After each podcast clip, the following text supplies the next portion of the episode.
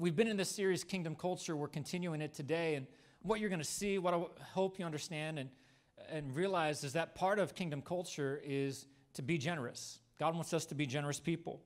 Jesus himself said this. We've been looking at the life and ministry of Jesus. Jesus said, Give, and it will be given unto you. Pressed down, shaken together, running over, shall people give back. It says, Be put back, poured into your lap. For with the measure you use, it will be measured to you. In other words, there's two parts to giving there's the part that we do, and then there's the part that God will do. In other places in Scripture, it relates giving to sowing seed. Like you plant the seed, but when you put a seed in the ground, that seed doesn't die. On the contrary, that seed multiplies. And that's what happens when we give. There's what we do, and there's what God does. And I'm just trying to help you understand that in kingdom culture, God's heart is for us to be generous people. And what we're doing today, we're not giving to a building, we're giving to build the kingdom. That's what we're doing. And the truth is, if our church had $10 million in the bank, which would be more than enough to purchase our building outright and fund all our ministry for next year and do those things, I would still be giving you this message because this is not about raising money. This is about a kingdom principle, a kingdom mentality. God wants us to be generous people.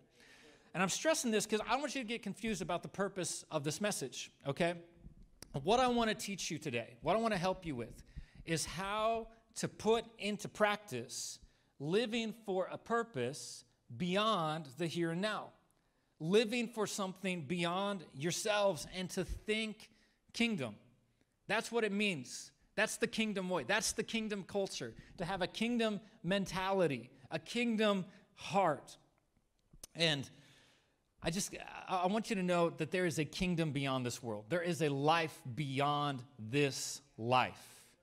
And that's what we're giving to today. We're giving to see destinies changed. We're giving to see lives impacted, to see eternities transformed, all by what we give. We're giving to something that is going to outlast us. And I want to use that thought to set us up for this message today. Because in our text, it's exactly what we're going to see. It's this thought of something that outlasts us. And I know we've been looking at the life and ministry of Jesus Today we're going to go all the way back to 2 Samuel. If you have your Bibles, you can turn there, 2 Samuel chapter 24. And in 2 Samuel, we're going to look at a different king, not King Jesus, but King David. And it might seem strange to go back hundreds of years when we've been focused on the Gospels in this series, but truthfully, the books of 1st and 2nd Samuel are all about the establishment of a kingdom. And what you see if you read them in, in their entirety is that God's heart, God's intention was always to be the king of his people. That's always what he's wanted. But the Israelites, they wanted a king that they could see. They wanted a king that they could look to, that would lead them into battle and that would provide security for them. And that's what we've been learning in this series is that there's always God's way and our way. There's always the world's way and there's always a kingdom way. And those things are in opposition with each other. And we're going to see a picture of both of those things, our way and the kingdom way, in this text today. So in 2 Samuel chapter 24, I'm going to start in verse 2. This is what it says King David said to Joab, the commander of the army who was with him, Go throughout the tribes of Israel from Dan to Beersheba and count the people. That way I will know how many there are. Joab responded to the king, May the Lord your God multiply the people a hundred times over, and may your majesty live to see it. But why does your majesty wish to do this? In other words, context clues here. There's something about this that's not a good idea. We don't know exactly what it is yet. Scripture hasn't told us, but we're looking at this and we can see that something about what David wants to do doesn't add up. And I just got to tell you, this is why kingdom relationships are so important. This is why Christ centered relationships matter. This is why you need church community, because we all need people in our life that when we get ready to make a stupid decision, they're going to say, Hey, I'm not so sure about this. Hold up a minute. Why are you getting ready to do this? That's what's happening here. See, Joab was one of these people in David's life. There's been other times in the past where David was moaning and, and, and, and causing problems and he was acting dumb, and Joab would speak up and he'd get him on the right path. Joab was a trusted advisor who helped him when he was wrong before, but David is not listening this time. Look in verse 4. It says, The king overruled Joab and the commanders of the army. So they left the king in order to count the people of Israel. I believe I have a word from God for you today. And I want you to receive this word. This is the title of my message if you're taking notes. And I always encourage you to take notes because sometimes God will quicken something to you later in the week. And you'll be like, man, what was it the pastor said? And you're not going to remember if you don't take notes. So I encourage you to take notes in church. You look smarter. And 86% of the Christians that take notes make it to heaven. So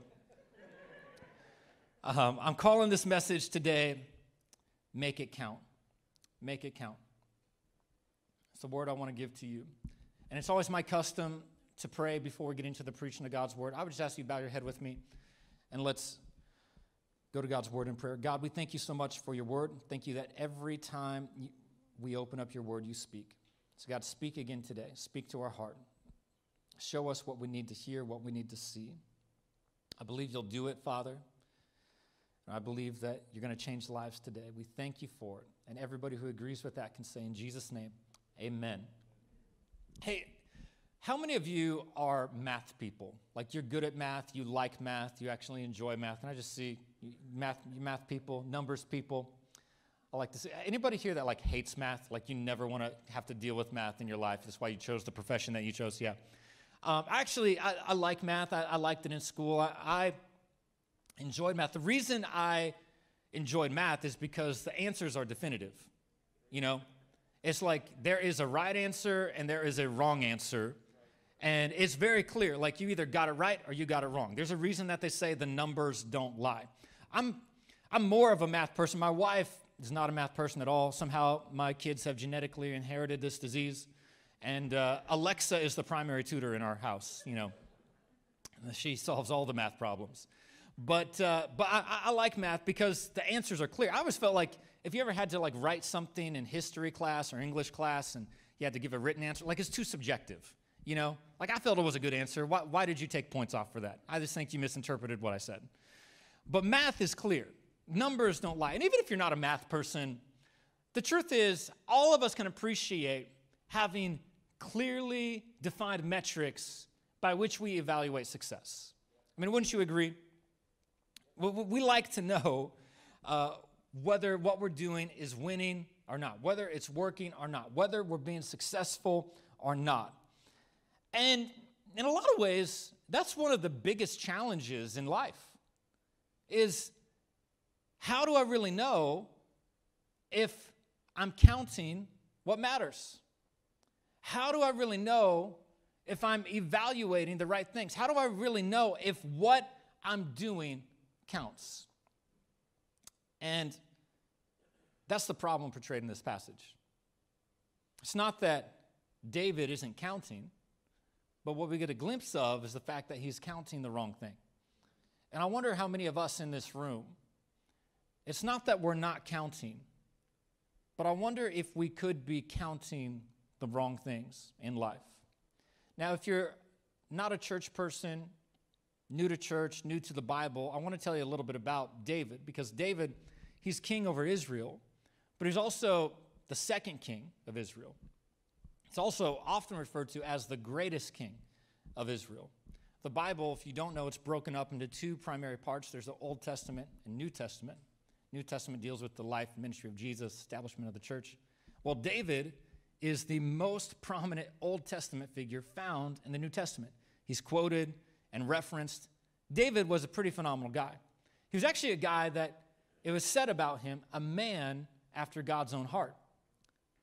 Now, even though David was this great king, he wasn't a perfect king.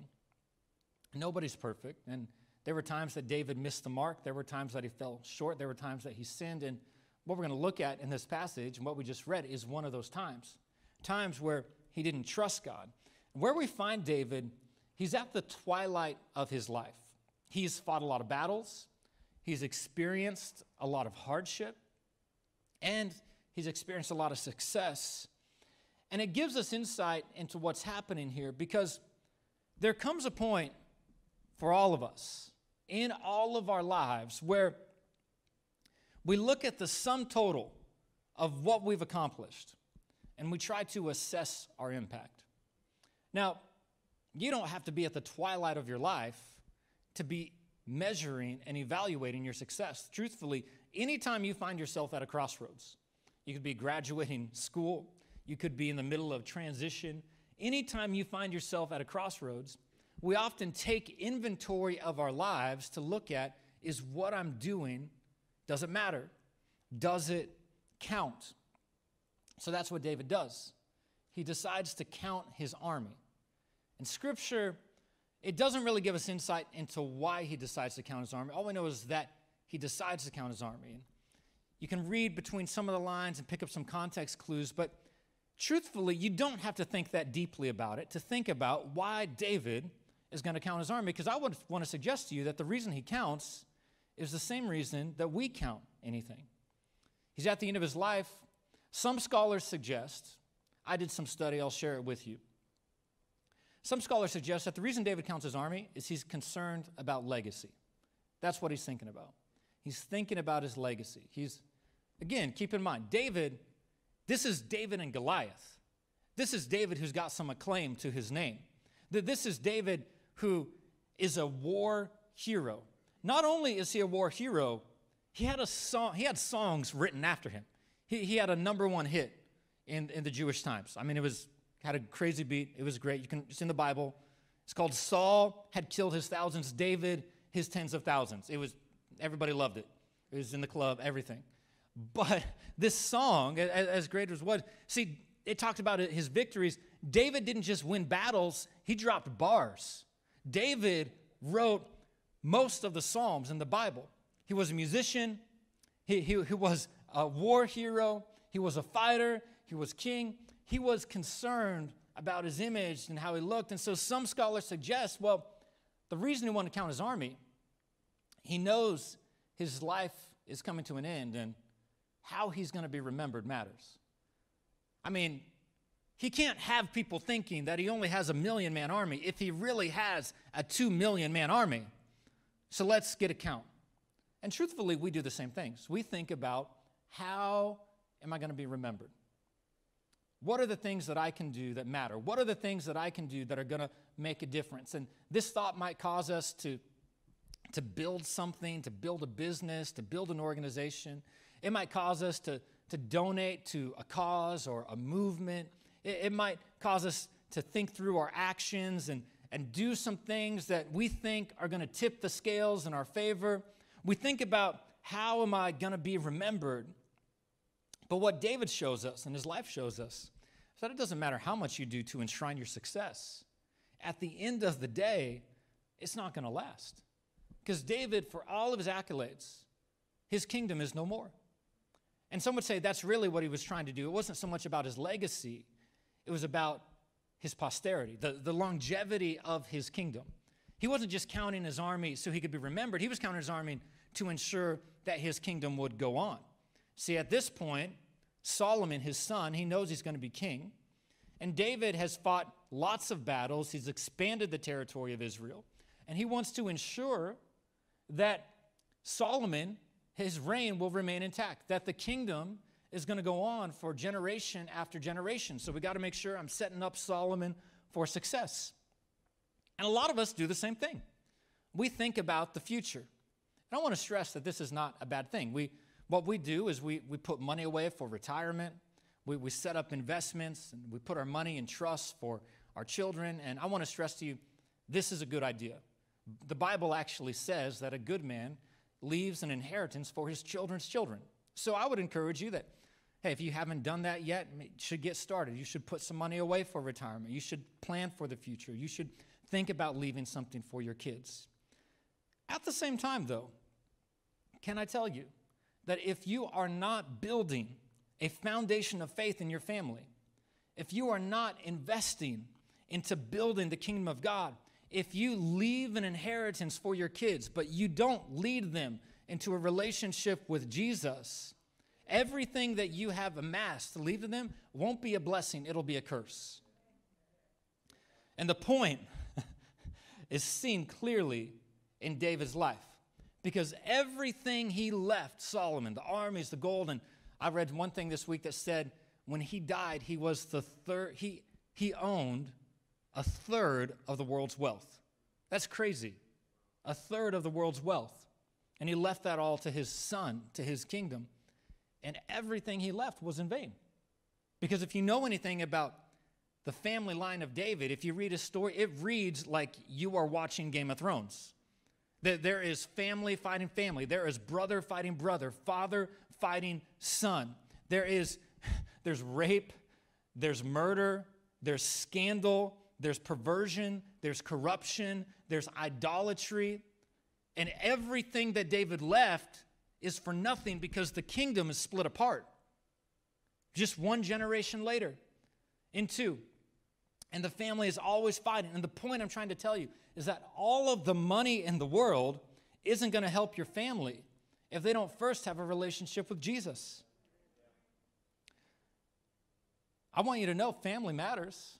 Family is important. Family is precious to God. But sometimes we can get it out of order.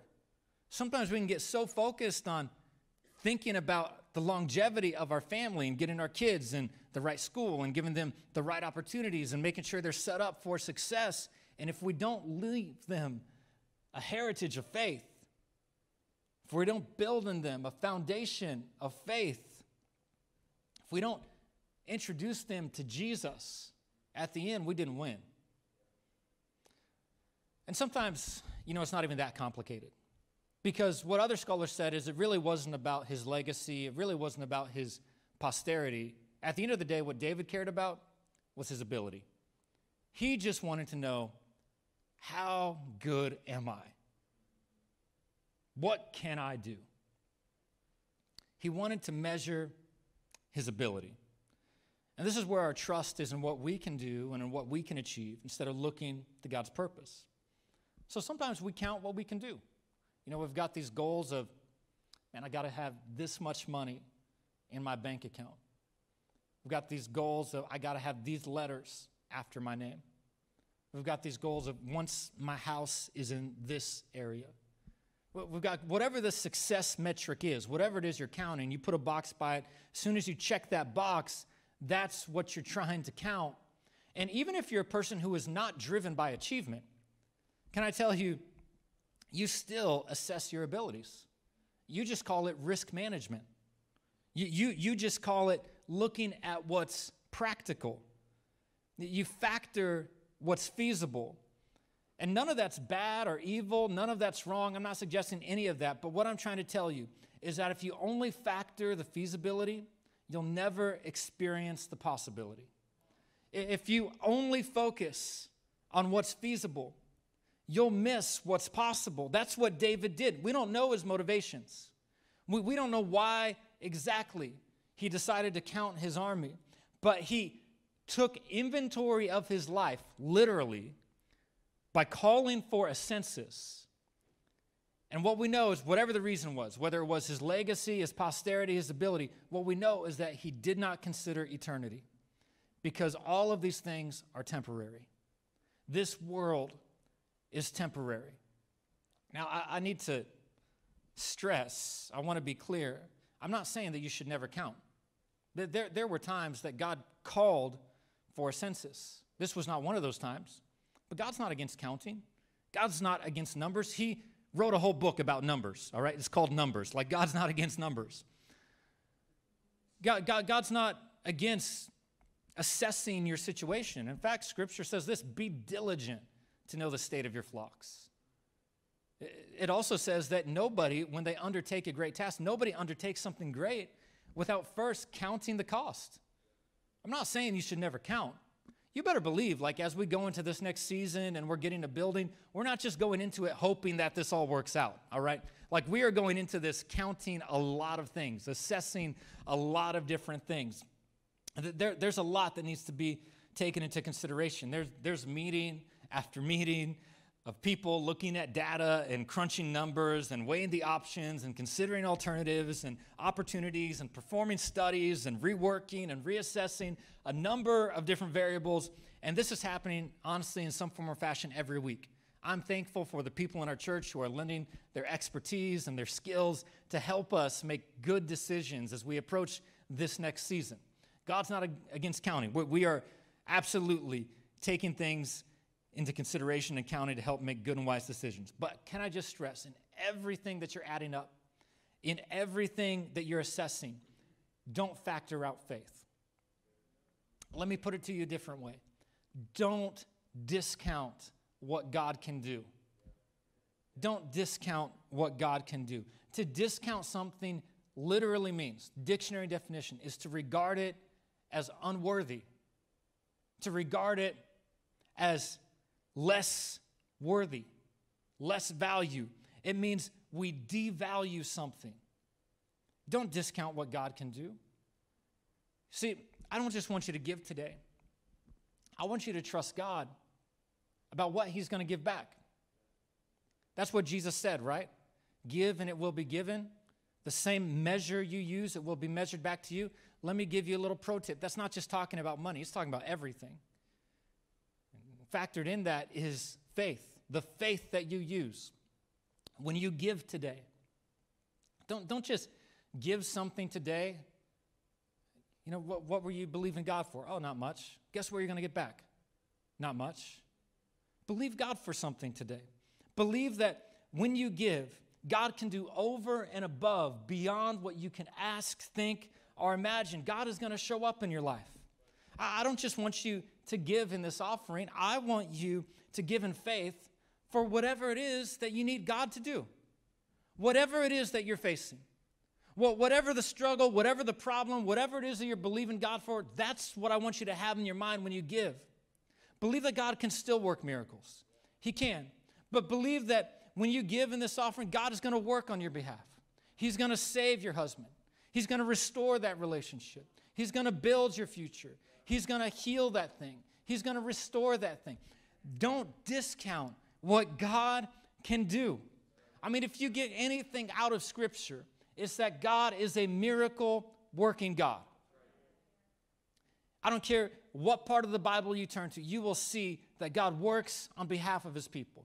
Think about Abraham, who is called the father of faith, who God spoke to him and said that I'm going to give you a child. And for 100 years old, he didn't have a child. His wife Sarah was barren. She was 90 years old. And yet, God fulfilled his promise. God, God brought forth a son. Think, of, think about Moses being 80 years old, having the call of God on his life, but not answering it until 80. And yet, at 80 years old, God used him to lead an entire nation out from under bondage. They'd been enslaved for 400 years. And even when they were coming out, they're being chased by the Egyptian army. They've got their backs against the wall. On one hand, they have a sea. On the other hand, they have an army that wants to kill him. And all Moses has is a stick. Don't discount what God can do. He brought them through. Think about Joseph, who suffered bad break after bad break after bad break. He went from having his family want to kill him, beat him up, left him for dead, sold him into slavery, wrongly accused, put into prison, forgotten about while he's there, and yet God didn't forget about him. He moved him into a, a place of prominence the second most powerful man in Egypt, don't discount what God can do. I could go through so many people. Joshua fighting Jericho, but God says, I don't want you to fight this the way you think you're going to fight this. You're going to march around seven times for seven days. And on the seventh time of the seventh day, you're going to shout, and I'm going to bring about a victory. It's not going to be the way you thought, it's not going to be through your might. Think about Daniel, who relentlessly chose to serve God when it wasn't easy, when everybody else said, don't do this, when there was a law, that it violated what he should do, yet he still served God. And in the midst of that, he was thrown into the lion's den to be killed. God protected him and raised him up. Just don't discount what God can do.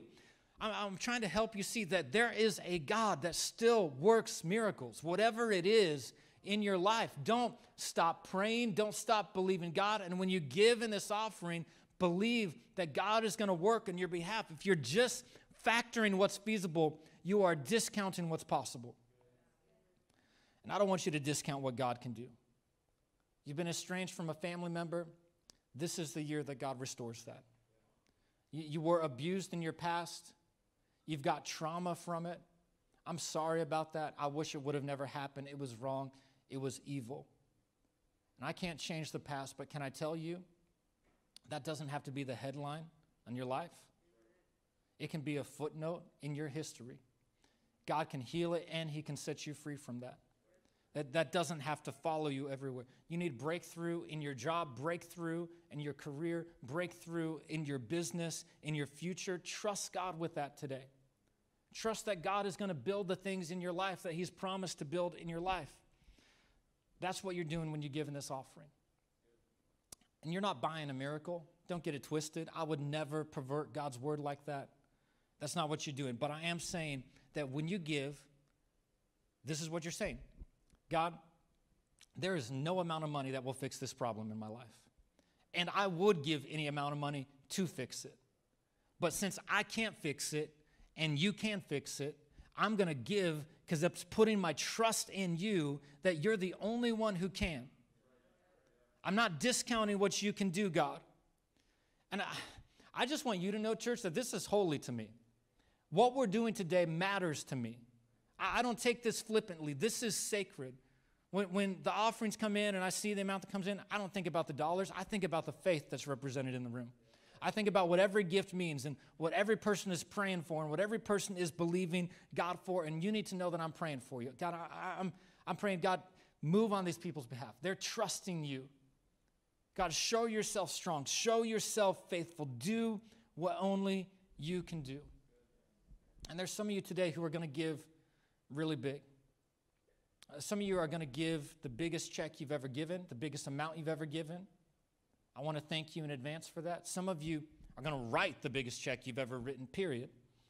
I want to thank you for that. And as you give, I'm just asking you not to consider what you can do. I'm asking you to consider what God can do.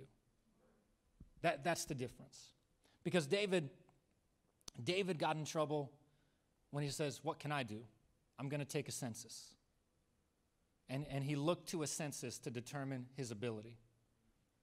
And we might not look to a census, but I was thinking how sometimes we look to our senses. We think about what, what makes sense. What makes sense in this scenario? Can I tell you that trusting God doesn't always make sense? Putting God first doesn't always make sense. Sacrifice doesn't always make sense. But that's what we're going to see. And I need to move through this because even though we don't know why David counted, what we do know is that he regretted the fact that he did. And we see it in verse 10. Let me read it to you. It says, After David counted the people, his conscience troubled him. David said to the Lord, I've committed a terrible sin by what I've done. Lord, please forgive me because I've acted very foolishly. He was trusting his ability, what he could do. And it's like, this is wrong. I put my ability and my trust over my trust in God. And this next part, you're just going to have to read this whole chapter for yourself today. Read it this afternoon. That's why I always encourage you to bring the Bible so you think, don't think I'm making this stuff up. Because what I'm going to tell you next, you're going to think that I'm just making this up. But this is true. This is in the Bible. Because of David's sin, an epidemic hits the land and kills thousands upon thousands of people. And you might think that's crazy, all because of David's sin. Well, sin always costs something. Sometimes we don't follow God because we think what God is asking of us costs too much. Can I tell you? What sin will take from you costs way more than anything that God will ever ask of you. God will ask you for something that you have, but sin will take from you something that, that you don't even, that, that you never wanted to, to have taken from you. Sin will cost you way more than you want to pay. It'll always cost you way more than what God will ask. Because when God asks you for something, on the other side of obedience is blessing. But sin, it says in Scripture, the wages of sin is death. Well, so David sinned. He shouldn't have done this. He didn't put his trust in God, and thousands of people died. And so when he repented, he realized the error of his ways. He repents, and this is where I want to pick up the story. In verse 18, there's a prophet named Gad. And it says that same day, the same day that David repented, Gad came to David and said, Go and build an altar on the threshing floor of Araunah the Jebusite. And David did what Gad told him, what God had commanded. And Araunah looked up and saw David and his men coming his way, and he met them, bowing deeply, honoring the king, and saying, Why has my master the king come to see me? To buy your threshing floor, said David, so I can build an altar to God here and put an end to this disaster. Oh, said Araunah. Well, then, in that case, let my master the king take and sacrifice whatever he wants. Look, here's an ox for the burnt offering, and threshing paddles, and ox yokes for fuel. Araunah gives it all to the king, and may God, your God, act in your favor. But the king said to Araunah, No, I have to buy this from you. I've got to buy it for a good price. Another translation says full price. I'm not going to offer God, my God, sacrifices that are no sacrifice. So David bought the threshing floor and the ox, paying out 50 shekels of silver. He built an altar to God there and sacrificed burnt offerings and peace offerings. And God was moved by the prayers. And that was the end of the disaster. Now, I'm not trying to suggest, but by our offering today, it's going to put an end to the coronavirus. That's not what I'm saying. But I do want to point out what Scripture says. That in verse 24, when David goes to give a sacrifice because he realizes he was wrong, he wants to make it right. Araunah says, Hey, whatever you need, if I got it, it's yours. Take it. David says, No. I am not going to give God a sacrifice that's not a sacrifice.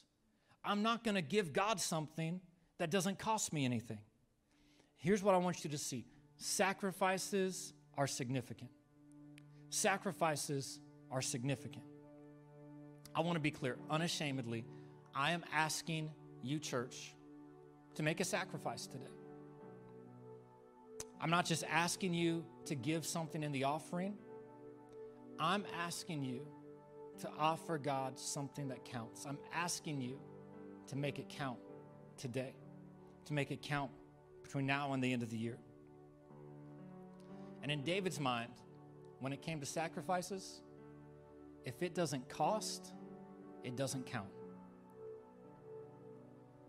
Look, there's a lot of things we can give to, a lot of good things that we can give to. But there is only one thing we can give to that is going to make a difference in eternity and that is did we give to build God's kingdom? That's why we give to build God's church. And the cool thing is, we get a picture of it literally. We're doing a church building, but the kingdom of God isn't buildings, it's people. And we give and we change lives. That's what we're giving to. And that's what's cool about this story, because when I tell you sacrifices are significant, you might think I'm talking about a number. It's got to be significant. And in some ways I am, but if you look in this story, the reason sacrifices are significant is because of what they do. See, when David offered a sacrifice, it wasn't that the epidemic ended. That's cool. But what was better is what began. And you only know this if you're a Bible nerd, okay? I'm to help you out today because 2 Samuel 24, that's where the story ends. That's the end of 2 Samuel. It ends right, right here. But that's not the end of David's story. You have to read in the First Kings to get the rest of his story. But this story is actually retold in First Chronicles. Same exact story, retold, First Chronicles chapter 21. I don't know if we have it on the screen, but I'll read to you 21, verse 25. So ended in verse 25. Let me read 25 to you in First Chronicles. So David paid Araunah 600 shekels of gold for the site. David built an altar there to the Lord and sacrificed burnt offerings and fellowship offerings. He called the Lord. The Lord answered him with fire from heaven on the altar of the burnt offering. Okay, that's cool. But there's a First Chronicles 22. Let me read it to you. It says, David said, The temple of the Lord must be built right here at this threshing floor. The place where David gave a sacrifice is the place where God brought his presence. It's the place where God built his house. We have a saying around here when you build God's house, he'll build your house. When you give to what God wants, he'll invest in what you want. When you give today and make a sacrifice, it brings God's presence into that situation with whatever you're giving.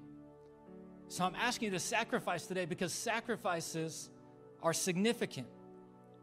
David's sacrifice not only put an end to the disaster, but it brought about the building of God's house. And that's what we get to do.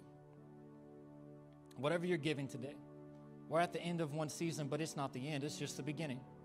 It's just the beginning of what God's going to do in our city, in our world, in our community, in our church, and in your life.